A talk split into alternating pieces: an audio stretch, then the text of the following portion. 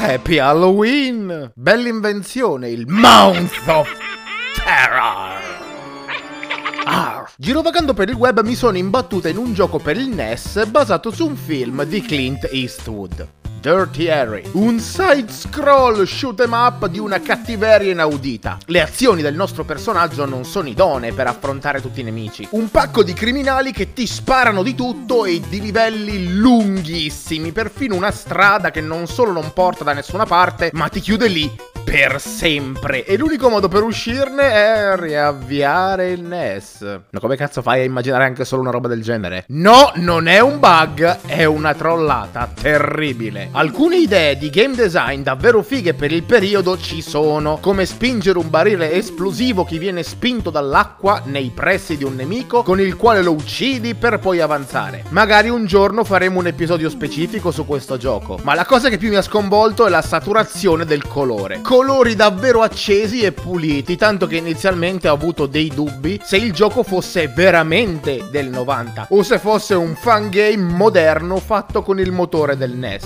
Andando a studiare scopro che è un gioco vero della Grey Matter, che ha prodotto solo 4 titoli e pubblicati solo una ventina. Alcuni di loro non erano neanche troppo male, giochi di avventura con abbastanza variazione nel gameplay, passando da un simulatore di volo in prima persona, sezioni stealth in isometrica alla Metal Gear e puzzle di raccolta oggetti side scroll. E se pensate che erano giochi per il Commodore 64, tanta roba per il periodo. Altri sono side scroll decenti per il NES, Amiga e DOS. Qualcuno di questi li conosco, pure il gioco di Indiana Jones Young o Mad Max per il NES o il gioco del corvo per PS1 e PC, purtroppo li conosco. Un incrocio mal riuscito tra Resident Evil, ambienti 3D pre-renderizzati, ma a beat'em up. Lo abbiamo detto più volte, alcuni generi non si sposano bene tra di loro, tanto che non ho trovato notizie sul genere e men che meno altri esponenti più famosi o ben riusciti. Perché ci dici questo? Beh, visto che siamo nel Mount of Terror. Nella lista di questi Grey Matter trovo Fiendish Freddy's Big Top of Fun, con una copertina che più disagiante non si può. Un enorme faccione realistico di un clown che fa la linguaccia.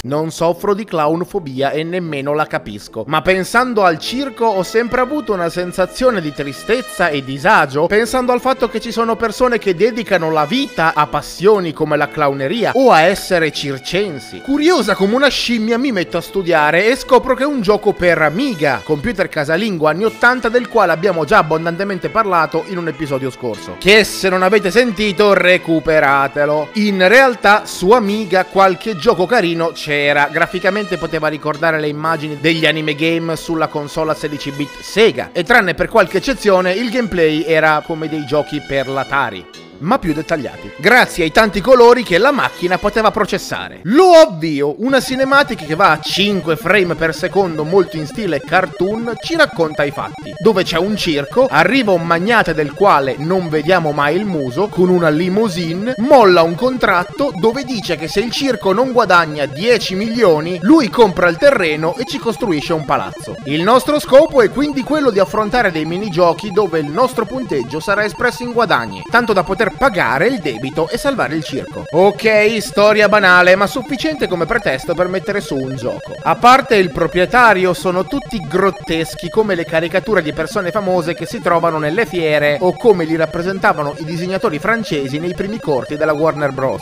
Facce allungate, denti da cavallo, espressioni congelate, occhi piccolissimi e nasi a punta. Possiamo giocare fino a 5 giocatori con un solo controller. Ok, cominciamo sta roba. Mi fanno scegliere una bestia tra un leone, un elefante, una tigre, una scimmia e simili. Beh, avendo più o meno capito l'ambientazione grottesca, per non essere mangiata nella prima partita ho scelto un animale poco pericoloso, la scimmia. Comincia lo show del circo, dove dovremmo compiere una serie di minigiochi di difficoltà crescente in fila. Ci fanno capire che il nostro circo è il più sfigato mai esistito, con un'animazione imbarazzante che si potevano tranquillamente risparmiare. Al presentatore che mentre apre lo show gli calano le braghe e ai mutandoni coi cuoricini. Senza spiegazione spiegazioni, tutorial, tasti, il primo minigioco è quello del tuffatore che deve centrare una tinozza. Con lo stick prendo la mira in caduta libera. Vabbè, non è che mi posso aspettare tanto, siamo sempre sull'Amiga. Poi a caso, senza motivo, compare un clown malefico con una faccia che mi fa pensare a un infanticida seriale. Mi distrae l'atleta e lui finisce al suolo, con un'animazione di morte tra le più cruenti e di cattivo gusto che abbia mai visto in un gioco. Tra l'altro sono tutti cartunosi nello stile, ma gli atleti sono realistici. Una vita, un tentativo e se sbagli, cazzi tua. Ma scus, che motivo ha il clown di sabotare il circo? Biondo, guarda che resti senza lavoro pure te se affonda la barca. Ma comunque, lunghissima animazione dei giudici tutti clown che giudicano la nostra performance, dove sembra che tutti si odiano tra di loro a morte. Si insultano, si fanno scherzoni cattivi o si prendono a schiaffoni. Prendo pochi penny e vabbè, e continuiamo, in fondo è solo la prima partita. Il prossimo gioco è quello del giocoliere, dove non ho ben capito come dobbiamo fare rimbalzare oggetti che ci lancia una foca tra le due mani, tipo Game Watch, con delle hitbox piccolissime sulle mani e basta. A un certo punto arriva il solito clown perfido che ci lancia una bomba accesa. Logica vuole che la debba evitare, invece mi scoppia e moriamo inceneriti. Prossimo gioco, il trapezista. Siamo una bella donnina popputa e dobbiamo saltare da una corda all'altra come il classico per Atari Pitfall. Solo che è difficilissimo capire come fare, avrò fatto massimo 2 corde e l'animazione è terribile, un urlo agghiacciante in bassa risoluzione della malcapitata con una visuale dall'alto dove la vediamo che si sfracella a terra. Qui non so bene con che fisica abbiamo più tentativi. Solita lunghissima animazione dei giudici e il gioco successivo è il lancio dei coltelli. Dobbiamo scoppiare dei palloncini lanciando dei coltelli a una donna legata e bendata che ruota su un marchingegno tipo tortura. Il gioco lagga fortissimo e capire il tempismo per scoppiare i palloncini è assolutamente arbitrario. Per complicarci la vita, come se servisse, il solito clown compare e ci lancia bombe fumogene. E se sbagliamo,